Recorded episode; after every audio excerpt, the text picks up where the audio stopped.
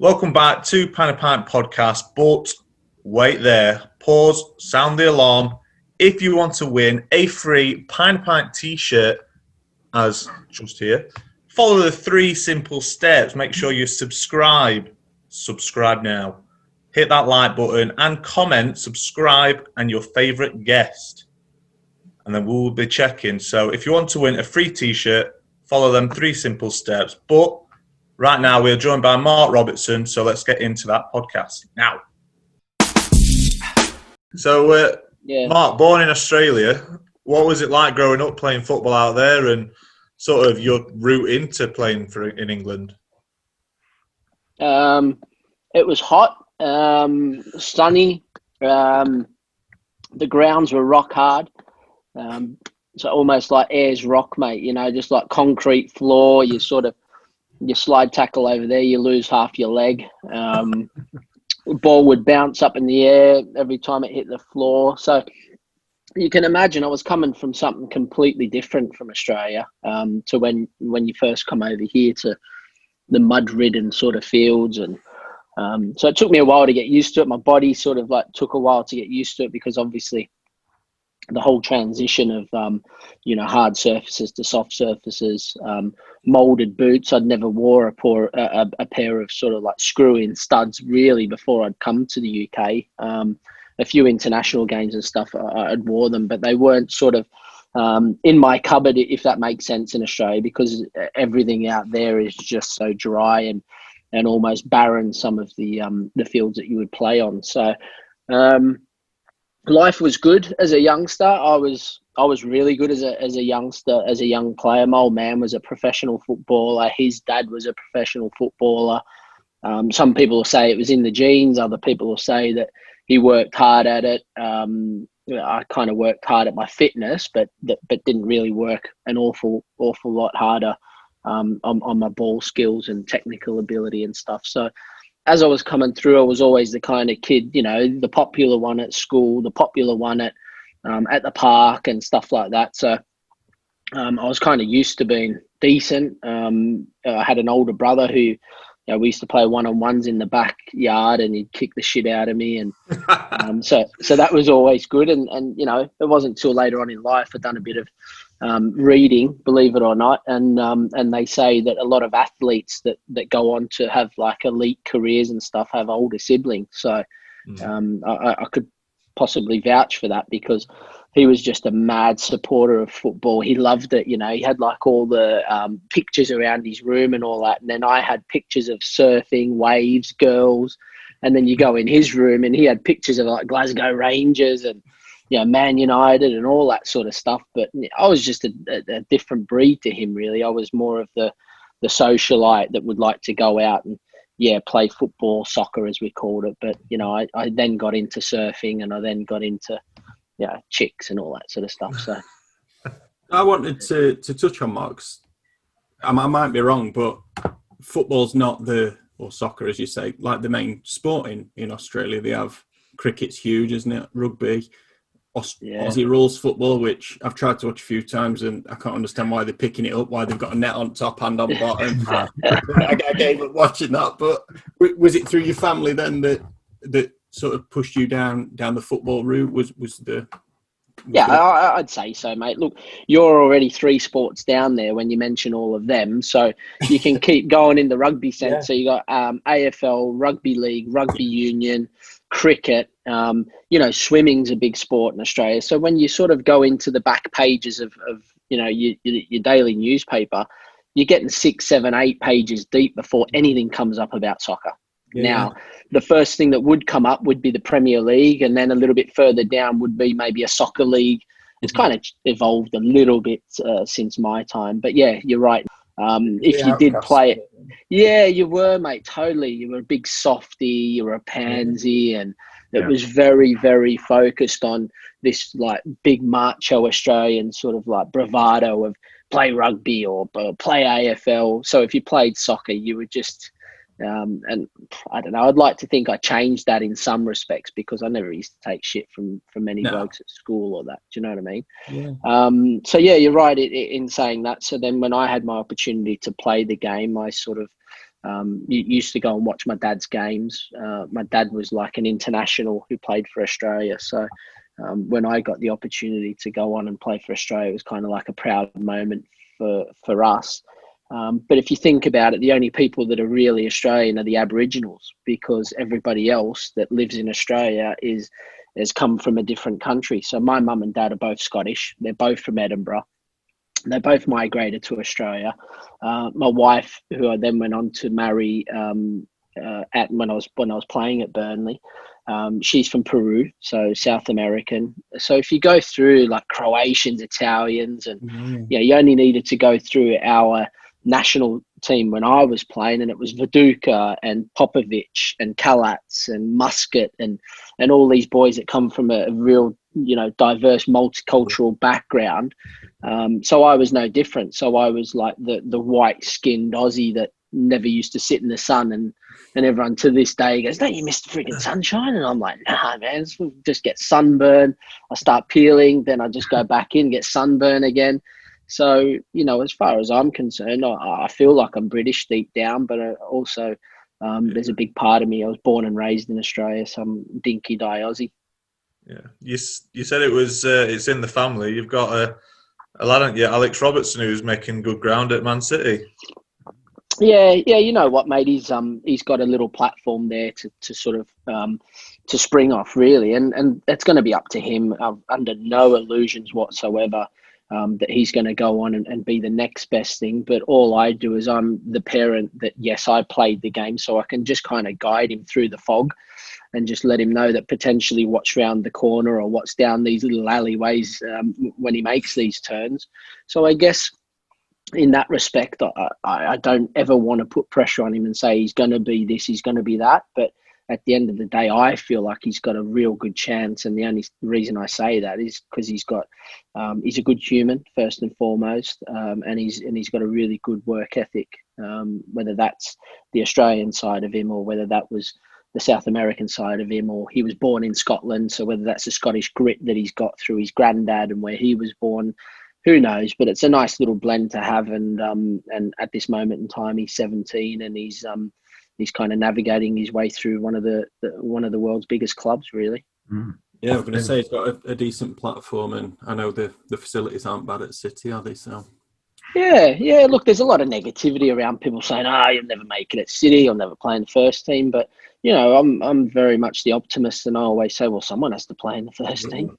Yeah. Like Phil Foden, I bet you, you know, coming from Stockport when he was sort of coming through, um, no one ever w- would have sort of pinned him on to be playing in the first team, and he's doing all right for himself. So yeah. um, w- w- we just take each day as it comes, and hopefully in time he'll go on. And really, you end up where you should end up.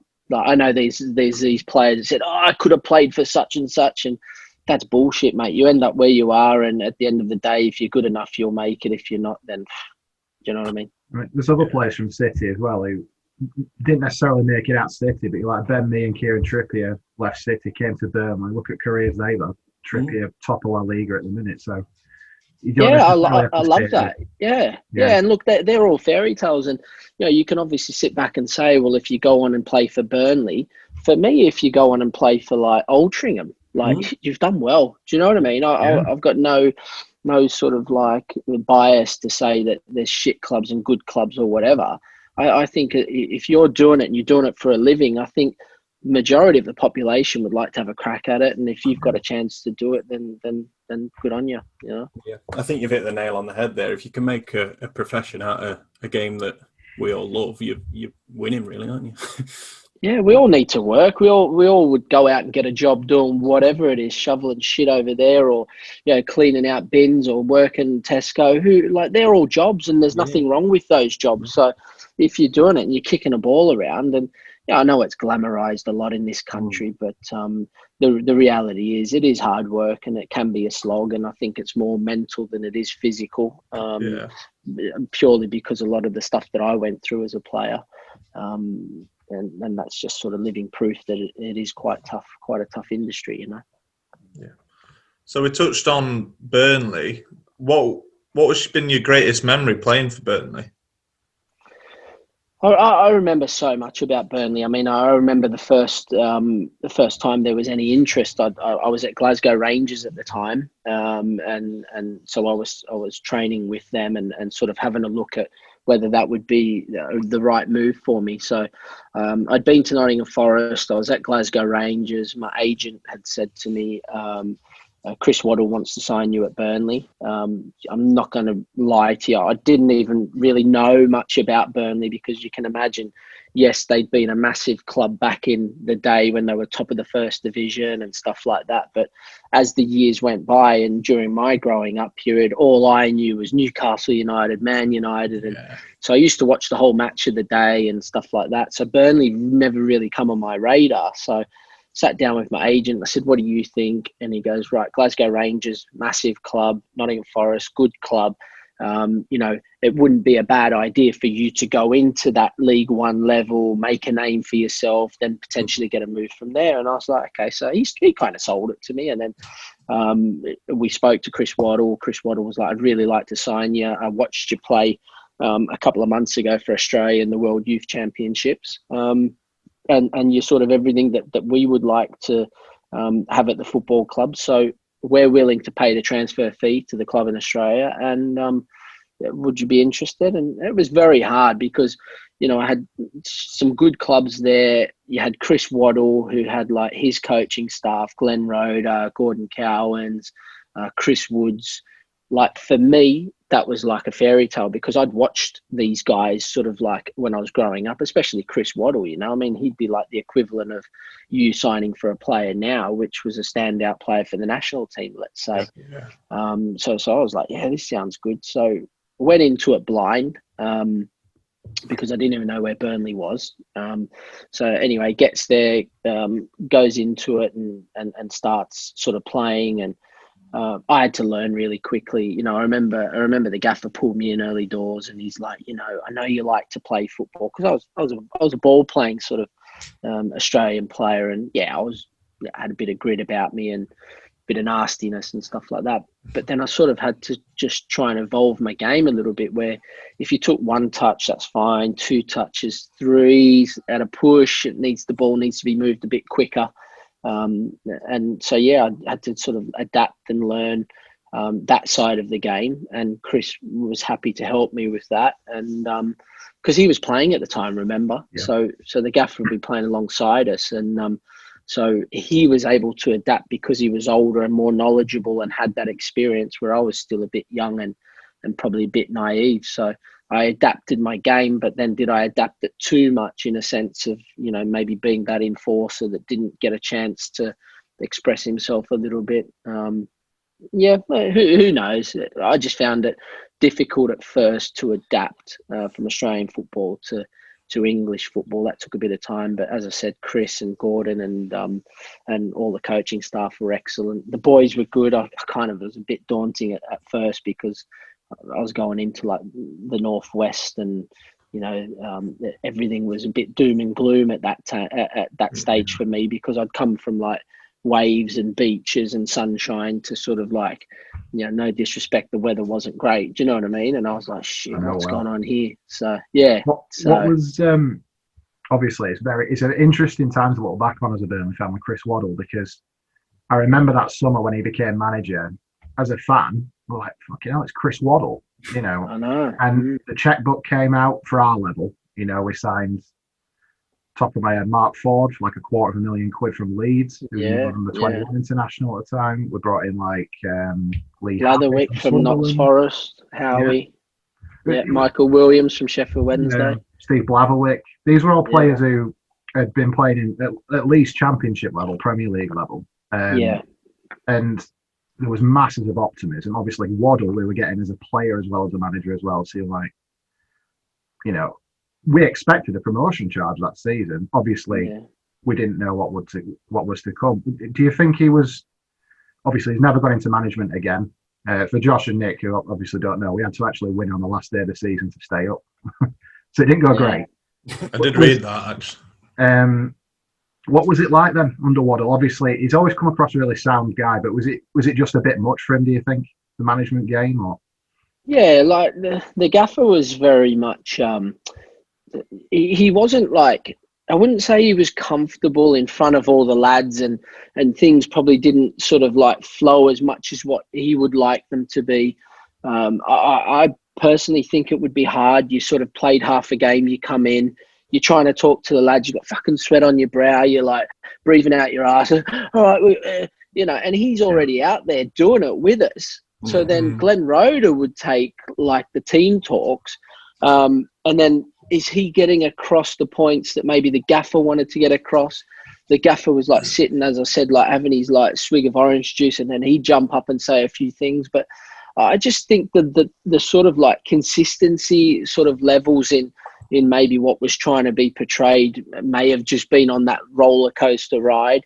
Um, I, I think we had some great players to call upon, and I was like, I was the same as you. I was coming in going, yeah, okay, this is good. There's some there's some really good players here, and I personally thought, shit, we'll go on and do really well. You know, from the basis of the players that we had versus the ones that the gaffer brought in, I thought, geez, this is this is good, and I, it's very hard to, to to pinpoint it, but you know, I I think I think the gaffer was very laid back. He was very approachable. I think um, maybe some players looked at it and, and maybe were a bit in awe of him because of Yeah. the, the superstar that he was. I think that potentially on the field, the gaffer might have looked at some of us and went, "You guys are shit," you know, like how come, how come you can't do that? And Yeah. and I don't know, it might have been a skill or it might have been a pass or you know being able to see something. He was like, "Fuck, "How come you can't see that?" Or so he got a bit frustrated as well. I'm not going to lie, like on on the field and stuff like that. So um, you're kind of putting a whole different um, level of, of pieces together for this jigsaw, and it just just didn't really didn't really fit, didn't match. The gaffer didn't have any fallouts with anyone. No one told him to piss off. He didn't know what he was doing. Um, everyone respected him. Everyone respected the coaching staff that we had. Um, training sessions were good. Glenn Roeder put on a good session.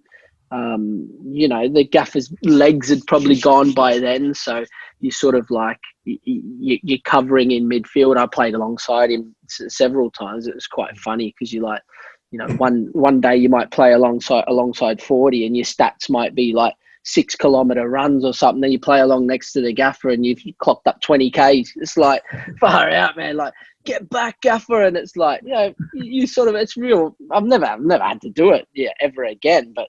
When you're playing with your boss and you want to tell him, you know, like Yeah. just do this, pull your finger out or whatever, or cover, or you just can't do it, mate. You know, I've never thought of it like that. Like you always wonder with the player managers, why does it not work? You don't see it much, if ever, do you really? But Mm. that's such a strange scenario for you to be put in. You're in midfield going, for fuck's sake, Gaffer, come on, you know.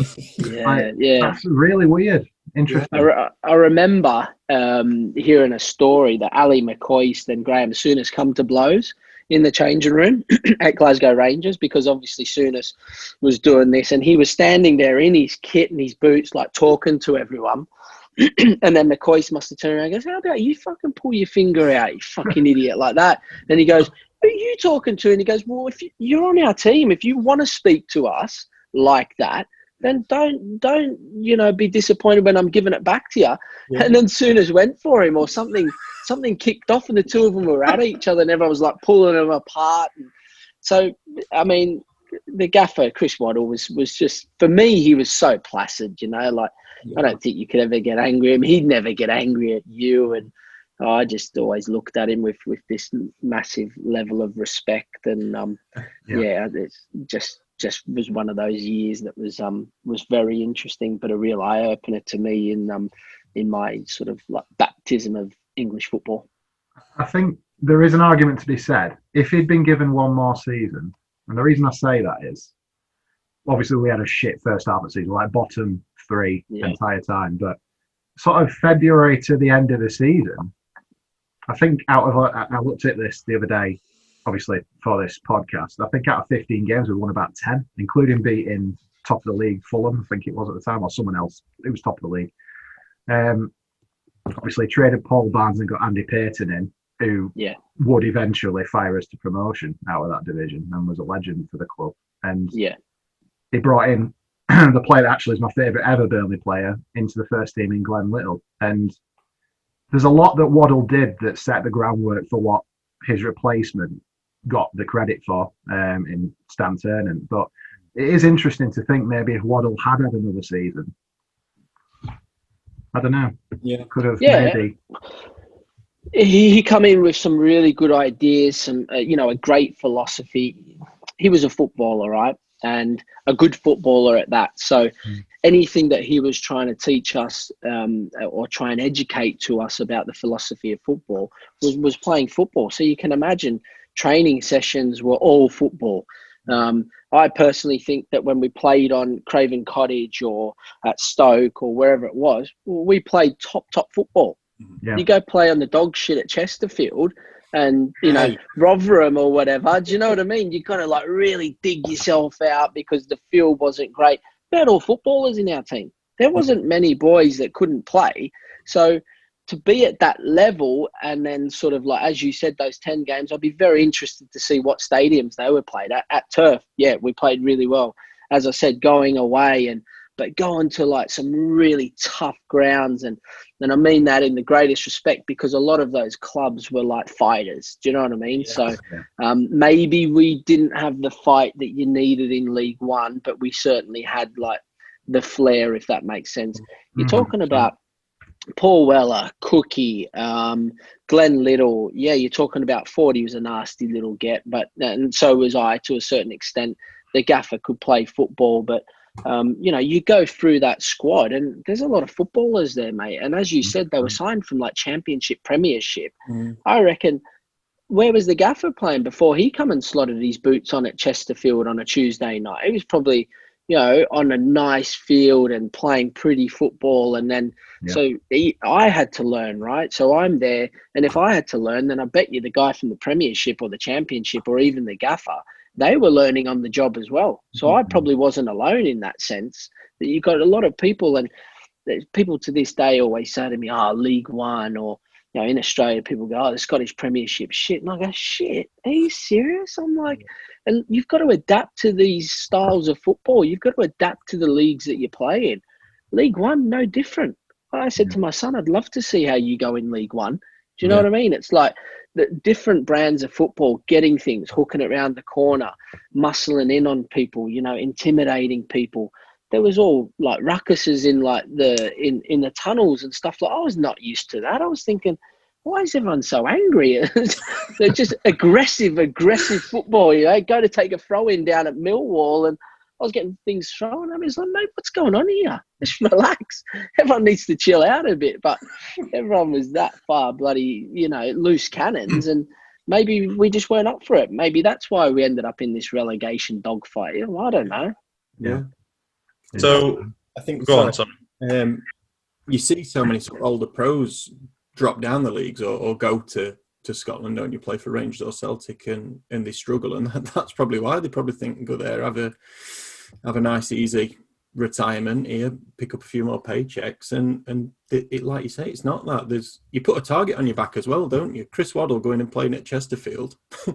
I know. Chesterfield Yeah. players aren't going to hold back. They're not going to think, oh, let's let him do his do his thing. It's their scalp, isn't it? Let, Let's be honest. Burnley, we had travelling, what, 5,000 travelling fans? We were the best travelling fans outside the Premiership. Fact. In terms of the, put the the fans that we took, so then you know we're taking that. You've got the gaffer, you know a couple other boys that had played at a good level. If I'm in the opposition, I'm lifting my game 20, 30 percent, no doubt about it. Yeah. You know, so um, we we were probably up against it, albeit on a piece of paper um, we probably should have been tipped for promotion. I, I totally agree. Uh, agree with that. So, I, I, I suppose the next things to ask. Stan comes in. I don't know if you've got this in your schedule anyway, Nick, but I thought I'd take a lead as the Burnley man. But, um, what's that like? The difference in character? Because for me, as an outsider, placid, nice guy to talk to, Chris Waddle, absolute. I don't know what the word you'd use. Um, not someone you'd fuck about with, is what I'd say with Stan Turner. What was that like walking into the dressing room for him? I imagine it was a big difference for the players, was it? Strange, man. Strange. like seriously, like. Um, so you talk about this. Um, this placid man in, in Chris Waddle and, and likes to play football and stuff like that. Um, Stan comes in um, from the area. Um, he's been around the traps. He's he's like a, a well travelled uh, professional player, coach, gets it all right. Duck dive. He, he's got all the tricks up his up his sleeve, right? And he hit us with like just a bombshell of just like aggression slash shit. We've got to be on our toes here, and it was an easy it was an easy one for him because we almost got relegated. He'd be like, "Fuck, he's almost got relegated last year. No wonder he's fucking almost got relegated. Like that's crap. That's crap." And you know, so sort of come in with a whole stick one, you know, and we were rattled, you know, we were like, shit, you know, you've got to start thinking twice about whether you're going to be late, what car you're going to drive into the changing room, into the, the, the changing, the, the training ground with. And mate, if I told you some of the stuff that he would nitpick at, it was like far out, mate. Like football was probably 10th thing on my list in the morning to think of. The rest of it was Stan Turner. It was like, like what's he going to say to me today? well, what's he going to do, mate? Like, I, I sort of like check my hair, make sure I got all my food off my face and nothing on my shirt because he fucking get your shirt tucked in or, or and I was like, far out, man. Like, it's almost like Sergeant Major had walked in and just like hit, just like a hurricane. And we were like, far out, man. This guy's like, this guy's psycho. And um, then he put on like these these mad like training sessions and and pre-season. He, he'd bring down the balls and and he'd get the balls and he'd go right. Um, pass those bag of balls over and someone would get them and yeah, you know Glenn Little, right? Funny guy, and he's, he's getting balls out and start. What are you doing with them? Put those things away. You don't need them today. And so he'd bring down footballs for pre-season and just let us look at them and then run. And it's like, so then you finish your running and you think the balls are going to come out. The balls didn't come out. So he, he's almost like goading you as if to say, right, we might play football today or we might just run. So it was just a case of this guy, man, he's just trying to, he's playing with our, our minds. Do you know what I mean? um, so, so we had some some real crazy stuff, man. Like pre-season and that, like running up through Burnley and oh, it's just mate bizarre, some bizarre stuff really. Um, so to answer your question, he rattled us, mate. He, he proper rattled us. He come in and and then you know he got rid of he got rid of a bunch of lads. I don't know if you've read his book or whatever, but um, the uh, the four that he sacked on Radio Lancashire, he, were, yeah. well technically, so there were four. The top of my head, Steve Blatherwick, Mark Winstanley. Was Mark? I think Fordy was one of them actually. Michael Williams, yeah. Mark Ford. Was that it? Yeah. Yeah, yeah, yeah. And basically, they had a, a, a poor game or whatever, and he just went radio like after the game and went, "Nothing against the lads, but they're not good enough. They'll never play for us again." Yeah, so in the morning, yeah. these what was that like in the dressing room? I mean, that must be mental well, to hear that. Yeah. So if you look at it, right, um, so the way it was, Mark Winstanley was one of them. Did you say? Did you say yeah. beef? Yeah, uh, Winstanley, Howie, uh, Blathers. Uh, Michael Williams was another one. Fordy, Fordy lasted a bit longer. Fordy was on like decent dough. I don't think he could he could get rid of him. But um, so it, we went away pre-season to um, Exeter, and we've we've had like a night out and stuff like that. And so, long story short, um, there's there's a bit of shenanigans going on, and um, the gaffer pulls in like some of these guys and, and starts giving them the riot act about being out too long, etc. Um, so then when we sort of got back, he'd already had a bee in his bonnet with with a bunch of lads, and then yeah, as you said, poor game, and then he sort of just smashed them and went never playing for for for this football club again. So I think a lot of it wasn't that they weren't good enough. Let's get that right, because you look at those names that we've just mentioned, they're like seasoned pros that have played at a very good level. So for him to say that they weren't good enough to play for, for him or for Burnley, I'm, I'm not buying that. Um, so there was a few underlying sort of issues, let's call it, yeah, prior to the to the sacking. Um, but then those boys had to come in, so they weren't allowed to train with us. They'd be training on the side on their own. And you know, if you if you talk about players getting put in a situation where you still obviously have to pick up your money because you've got a family to feed and stuff like that. But then you're not allowed to train with the rest of the lads. And so, so where do you where do you end up? Do you end up training with the reserves? Um, and then your head's gone because you think I'm training with the reserves. I'm 28, 29 years old, or whatever that may be. um, it's a real dangerous area um, to go into, and if you don't manage it properly as a as a coach or a club, it can become really toxic. And um, let's just say it wasn't it wasn't managed very well, and it did it become quite toxic. I can get that. Yeah. Mm. So one more thing before we go on to the uh, a little quiz, if that's all right. And Yeah. apologies if I say this wrong, but so from Burnley you went to Wollongong Wolves, playing in the NSL Grand Final against Perth. So being three 0 down at half time to then drawing three three and winning on penalties. What were that feeling like, and how high did that rank on your achievements? Um, I kind of felt like I shouldn't have been there in the first place. Me and Stan had a fallout. Um, if the truth be known, and and then I just went and said to him, I says, "Mate, I'm going to have to go on loan because the Olympic Games was coming up, uh, 2000 in Sydney, and I was in the squad, um, obviously, so I was trying to get as much game time as I could, and um, so so we didn't probably see eye to eye in the sense of me representing my national team, Yeah. um, because respectfully back then it was like Australia, like who who plays for Australia sort of thing. It was like unless you were playing for England or someone decent, then it was like, are you serious? What you're going to go play for Australia? So um, we had I could go could sit here for days and tell you about the, the fallouts we had through all of this, but um, I just eventually went up to him. I said, mate, I've got to get out of here. I've got to go play football and. And it just so happened the easiest option for me would have been to go back to Australia, be under the spotlight, get some games, etc. So I went back to play for Wollongong, as you said, and I think it was like a two month loan spell or something. So it was like two months towards the end of the season. I went back and enjoyed the sunshine and played in this grand final. So there was like 45,000 people um, packed into this AFL ground. So it's like Subiaco Oval in Perth, and Perth's five hours away from Sydney. So uh, as it stands, we, we had hardly any fans. I think we had like 200 fans, and they had the rest of the whatever the maths works out to be of the stadium capacity. Um, so we were we were up against it, three 0 down.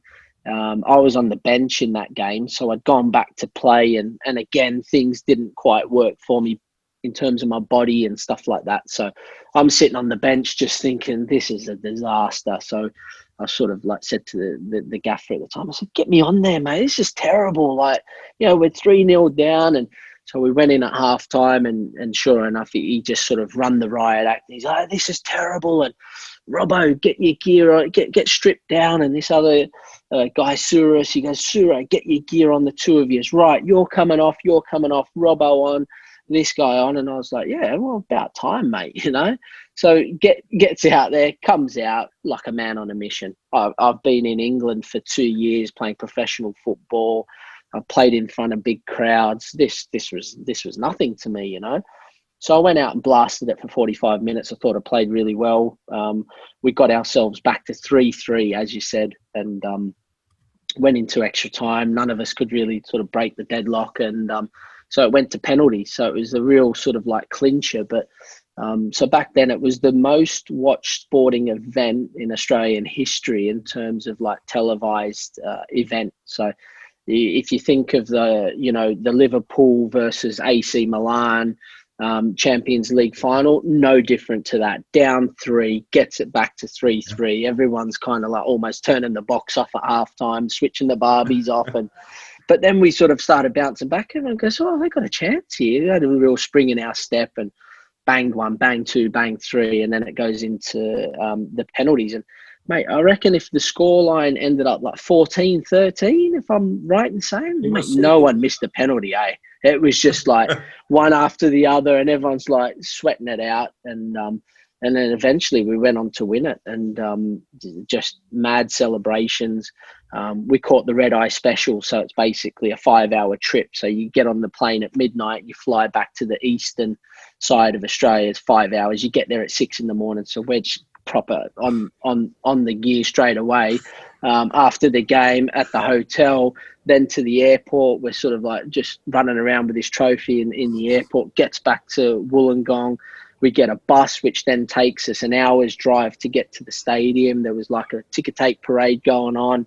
Ah, it was massive for Australia, mate. But um, quite quite surreal because I kind of knew that was my last kick of the ball for them. It was kind of like I'd only really come back as a stopgap and then the club were like, "Oh, can you stay? Would you stay?" And I was like, "Nah." I said, "Look, I've got unfinished business back in um, back in England." And then that's when kind of like I had the, the conversation with Stan and just sort of said, "Look, if I'm not in your plans, then that's sweet. I'll, I'll just move somewhere else." Um, and then, long story short, uh, Swindon bought me from from Burnley. So Colin Todd signed me from Burnley, and uh, Colin and, and, and Stan at the time had that conversation as to you know was I the player that Swindon needed, etc.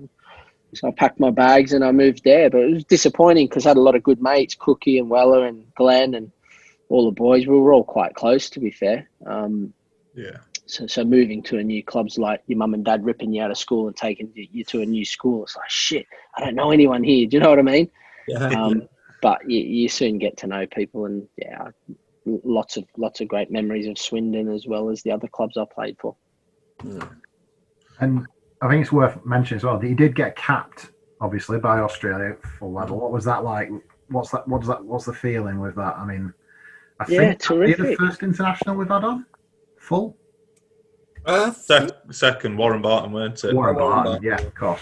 But Yeah, yeah, of what's the feeling? How, how, how does that come about? And Yeah, it was good. Like I said to you, like, so when Chris Waddle signed me, I, I was playing for the um, the under twenties in a World Cup Yeah. uh, for Australia. So I was always sort of like pegged on as being that guy that was going to go through the ranks anyway. So um, playing in the World Cup for Australia in the twenties, I was in the um, uh, the Olympic Games squad right up until the Olympic Games. So then, really, all that's left after that is your national team. So. Um, I think everyone was looking for just like a level of consistency within my game before I got the call up. Um, if the truth be known, I had a lot of injuries. I had 10 operations through my career. Um, missed out on many, many. If you go on and have a look at my sort of games versus the years I played, very minimal amounts of games. And that's not because I was sitting in the grandstand because I wasn't good enough. It was basically injured. If Robbo's injured, then you can't call upon him, then that's it. He's out of the squad, you know. And so we're talking like big injuries. I've had like three um, ACL reconstructions. You know, they're they're not pretty. Best part of eleven months the first one, 14 months the second one, 18 months the third one. So if you talk about taking percentages out of someone's career, then I must have lost. I, I don't know how many games. So to get the one cap for my country, I still feel like I should have had a hell of a lot more. But I suppose one cap's one cap. You sort of have it, and it's sort of like your pride. It's certainly it's not hanging around in my house, if that makes sense. I don't have my strip up with a cap, and but yeah, it's nice to have. When people sort of say you played for your national team, it was against uh, the 2002 uh, World Cup Japanese team. Mm. So, and it was in Japan. So you can imagine I flew from um, I flew from Edinburgh to Heathrow, Heathrow to Japan, and then an internal flight to Hiroshima, I think it was. So it was like a three day camel trek to get there. Your eyes are popping out of your head. Um, and then you sort of like have one day training, and then you're into a game against probably one of the sharpest national teams that I've ever played against. So you're almost like chasing shadows. Yeah. like, Yeah. you hardly got a touch of the ball and um, yeah it was hard mate it was really hard but you know it will always be in my memory standing for the national anthem i've done that many times you do it at primary school you do it every day you sing your national anthem in australia you play sport you sing your national anthem but to stand there and and know that my family were back in australia watching with with a great amount of pride and obviously my dad played for for australia as well then yeah it was great really top top uh, occasion and something that I'll, I'll never forget. Put it that way. Might be wrong, but was that the same team that is it Nakamura played for? Yeah, yeah. Yeah, yeah, yeah, yeah. All, all of yeah, all of those those guys, mate. They're really good side. Um, After as well. technically very good, sharp. You know, like you know, you think to yourself, you know, human versus human. I'll get close and I'll make a tackle and I'll, I'll intimidate him. And no, none of that. None of that. mate. Yeah. it was just like trying to get close to these guys and um, there was 70,000 uh, obviously of their fans there so the place was absolutely buzzing you couldn't hear yourself think and um, yeah it was a real difficult occasion but um, there's something that I hold close to my heart Yeah. Yeah. All right, Josh, I'll let you go through the quiz. Yes. Okay. So we do this with um, with all our guests. It's the um, it's the Tommy Lee Pro Five quiz. Tommy Lee, ex Chesterfield goalkeeper, was the first to get uh, five out of five, so he he earned the naming rights. Um, so yeah, it's Has anyone got zero? Uh, we've No, had, I'm a, afraid not. had a one. Shit, I'm shitting myself. I, I think I think it's all right. Um, out. And it's all about your career, so um, Oh, that's all right. yeah, should be fine. Uh, so number one, uh, I'll prefix this with according to Wikipedia. 'cause I think it was Warren Barton who pulled me up on uh, on my research. So according to Wikipedia, you made 174 league appearances in your career. Which team did you make the most league appearances for?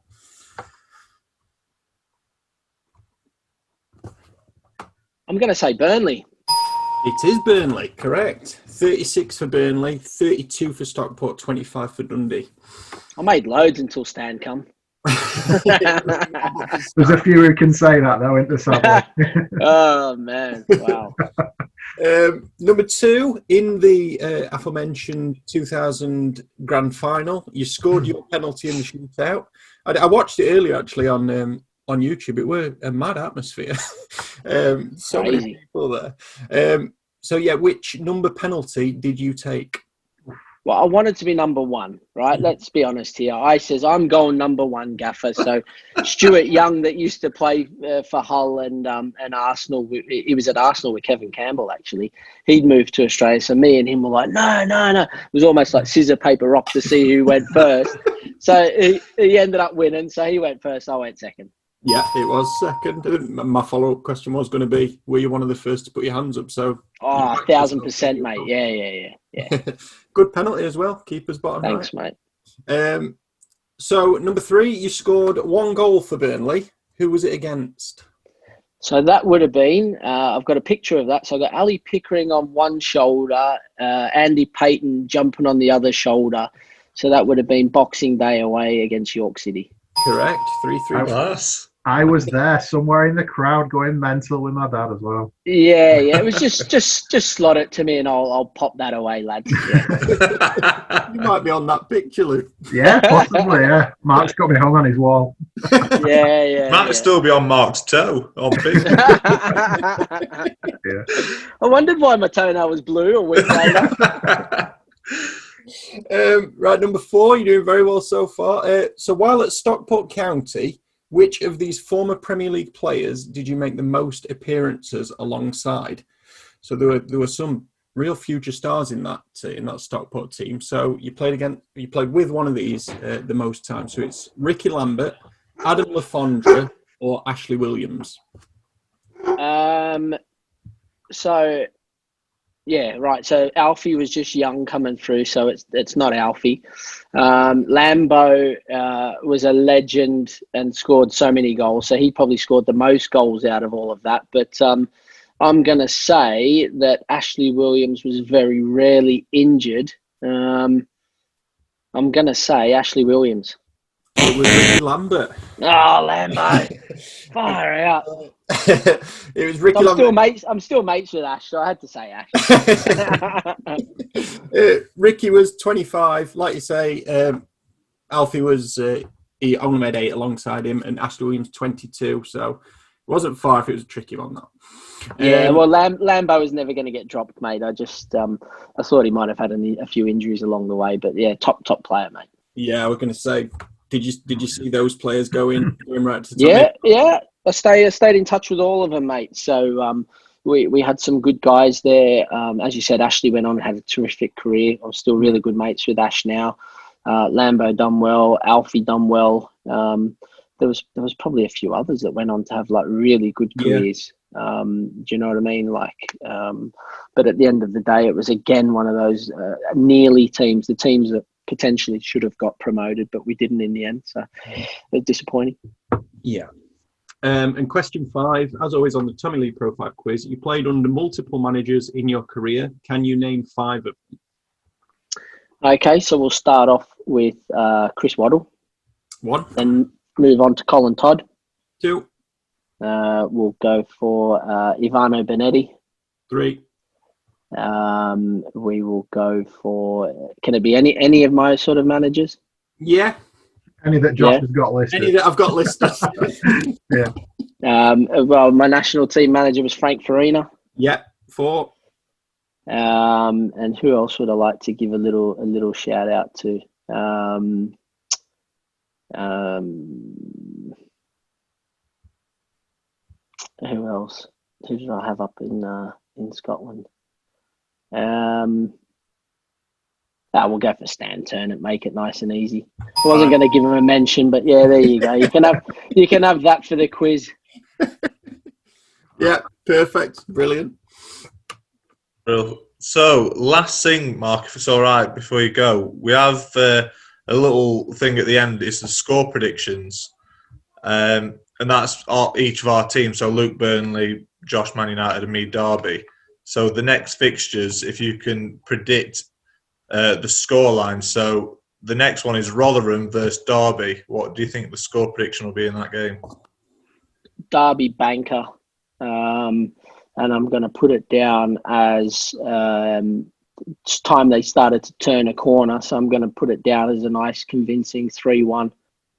That'd be nice. I'd say Where's that. it at? Where's it at? It's at Rotherham, at the New York Stadium. Yeah, um, yeah, definitely. I'm still. Well, can I peg it back to two-one? Is that all right? Yeah, two one. Been, been away from home. Playing against Rotherham. Now it's one 0 Nick, I don't know if you just want to, we'll cut this bit out, but just explain because for when it when it's on YouTube when we put it out, so these predictions are a bit a bit further forward. But yeah, terrific. All right, cool. So the next game that we have is Man United versus Leeds on the Sunday Where at, Man U? uh, at Old Trafford. Yeah, All right, I'll um I'll put that one down as another close one. I'll I'll stick that down as a two-one as well to Manchester United, uh, with uh, Greenwood on the score line and um, Cavani coming on and, and getting the winner, and for Leeds, uh, just the one goal. Yeah, two-one. Take if that. you if you get the scorers as well, I'm giving you full ten points. you know, can I can I just tell you something? This is no bullshit. I don't even know how to put a coupon on. You know, like when I first come across, like Glenn Little's walking about with those little pens. You know, like Yeah. uh, just gambling away, and I'm like, mate, what are you doing? oh, just doing the coupons. And so he had the big sheet for that, and then the little one for his little horse racing and all that. And I still never ever learned how to gamble in this country, and now I'm back here living. I still don't know how to do it, but go to the casino and almost lose my house. But I just don't know how to. I just don't know how to I wish I didn't know how to do it. yeah. Seriously, man. And I was, it's funny. I was listening to Matthew McConaughey today, today on his ebook, and he was saying that he, he punts on the uh, NFL, like the, the the gridiron, and so he's talking about odds and this and that, and it just brought me back to my days of football because outside of football, I don't hear anyone talking about gambling as much as what the players did. So, um, yeah, it's funny that people were gambling on sport, and I've never ever never ever done it. So In- in maybe I'll start if I get these right. In Yeah. your honour, Mark, I'll put a tenner on uh, on United and Greenwood Yeah. and uh, Cavani to score. We'll split it if, if I win. Good man. Good man. and then the last one, which is on a Monday night, is Burnley versus Wolves. uh, at Burnley. Yeah, that's, uh, mate. My heart's telling me to go with a uh, Burnley win, but uh, as as tough as it can be, um, I'm going to have to go for the draw there, and I'm going to put it down as a one-one draw. Real? Take it. Would you take Yeah, that. Wolves, Wolves, Wolves are a good side, man. Like, yeah, you take that all day against them. You know, you just hope that you just hope that a few of the boys sort of like they do defend well, and I love watching Daishi on the sidelines. And I played with Woney at um, at Swindon, and you know I was very good mates with Craig Mawson. Still am, although he's moved to, to Manchester United as the goalkeeper coach. I still sort of like speak to the guys and always want them to do well. Um, Terry Pashley's still at Burnley. I've still got mates who live in Burnley, so I'm always rooting for them for sure. But um, against Wolves, there, it's always going to be a difficult task. And one-one sounds about right to me. Agreed. Yeah. Second it, Luke. One one. Yeah, I'll take it. Never never turn down the draw. That's it, mate. No. That's it. But uh, thank you very much, Mark. You've been an absolute pleasure. Thanks Yeah. for coming on, mate. Thank you so Nah, much. thanks, thanks, guys. I uh, I said to my missus, I'm doing this podcast. She goes, mate. She goes, all, all you're doing is podcasts these days. And she goes, she goes, you're more important now than what you were when you were playing. you're more popular at least. And I'm like, yeah, yeah, yeah. So, nah, it's good, guys. Look, I, you know, um, for for those that know me well enough, I um I enjoy speaking about football, and if it's about my time or someone else's time or whatever, it's just um it's good that I live in a country where I can do that because in Australia we don't we don't tend to have the passion for the game as much as what it's like over here. So whether I'm at the shops or speaking to you guys, it's it's always very passionate. And you guys, the job that you guys do is you just exuberate uh, passion. So you know, well done to that as well. Yeah, thank Thanks you very much. And best of luck to you, lad, at City. We'll Yeah. keep an eye. Yeah, Cross. yeah, cool guys. Well, we'll keep in touch, and um, I look forward to it coming out, and um, we'll smash it out there, and um, and let let people have a listen. Perfect. Absolutely. Thank you so Well, much. Thanks, Mark. Thanks so much, mate. Cheers, Have a good mate. evening. Thanks very much. Cheers, guys. Take care. eh? All the best. Cheers. Bye Bye. bye. Welcome back. How sound was Mark? But let's get into our last weekend's predictions because I've had a flatline stinker. But Luke looking pretty healthy. So we'll start with Derby and Stoke. 1 1, Luke. It was nil nil. Uh, yeah, good result. Thought you'd, I thought you'd get a draw. Well done. Cheers. Go team. Josh, you predicted 1 0 Derby. Did I? Yeah, you said 1 0 Derby, and I'll quote Wayne Rooney will get perm job. Uh, I still think he'll get perm job because he beat Swansea uh, midweek. I thought I'd predicted a draw. I went for a draw in me Super Six thing. Um, yeah, not a bad Yeah. result though. Decent. Yeah, I had 2 0 Derby. We're on the up. Wayne Rooney's actually got us playing very good football. Nicely attacking, taking game to teams, and defensively very sound. So I'm happy. I'm happy. And that 2 0 against Swansea again. Mm. Blah, blah. Right, Man U versus Man City. Josh, you had 4 3. Yeah, uh, just the seven goals out. Um, I'll start predicting nil nils for United in big games. Yeah. And then, then when you play against other teams, they're going to score, and then you predict like two or three goals or something. Yeah, yeah. But Not very good, am I? Luke, you were bang on. Nil nil, five points. Yeah, just knew it'd be a crap game. Always are, aren't they? Normally City are quite good though. It's rare that City they? play You're for the, nil nil as well. you're the destroyers of exciting football. Are You're like the Burnley of the top six. Big top two for winners game in hand. Yeah. You may as well not be though.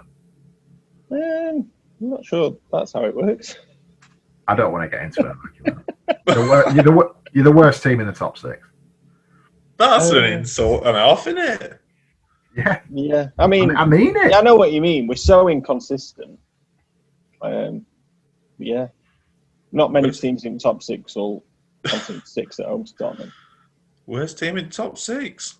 Right, I had two on Man City. I did think they'd win, but I think probably should have won as well. It was a bit shit, weren't it? Think just, it- I don't think they deserve to win. I don't think United deserve to win. Nil nil were perfect. What everyone wanted.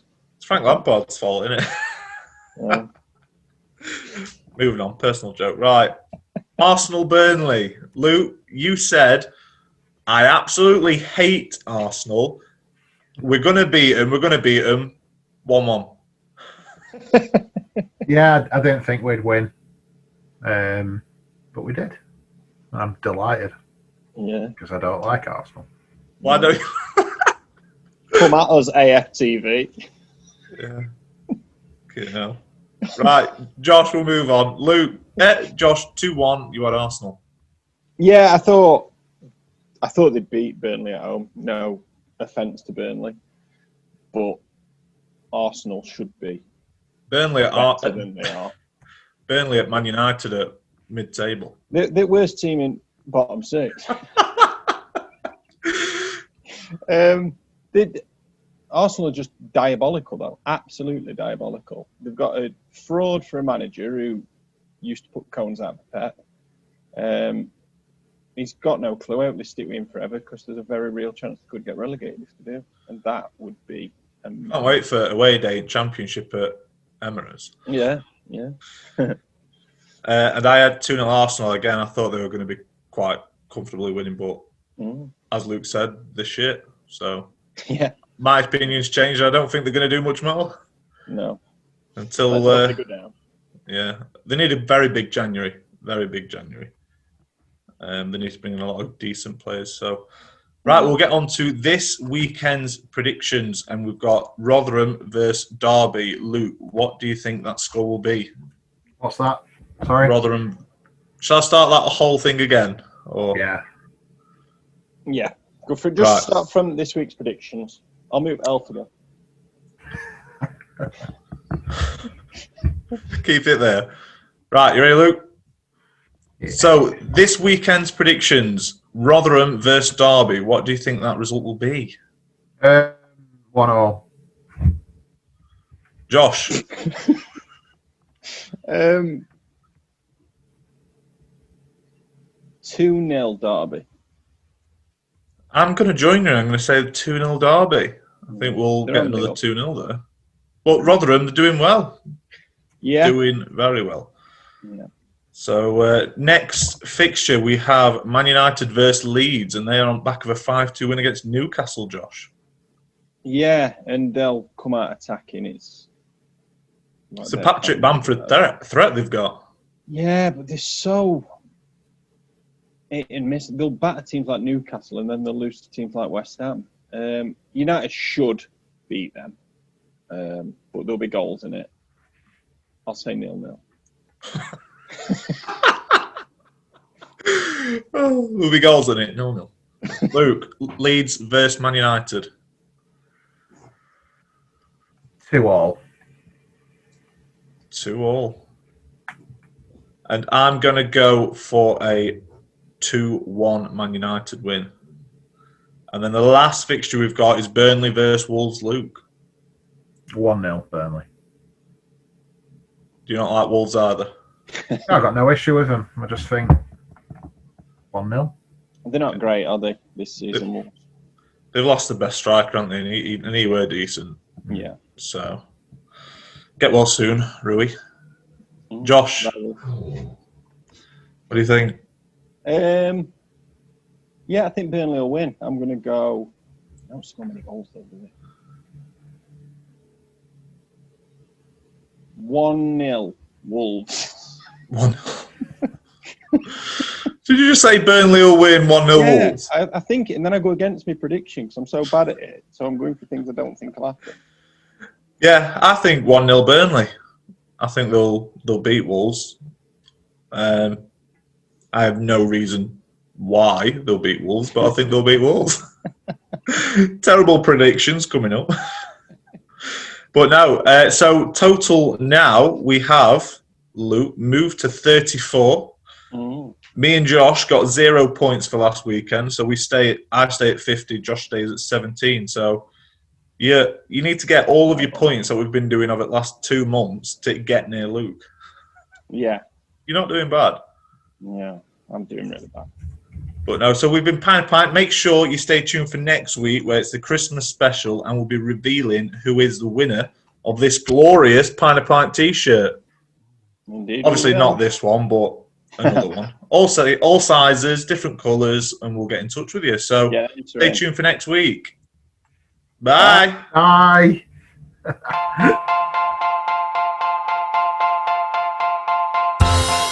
Pie and a pint.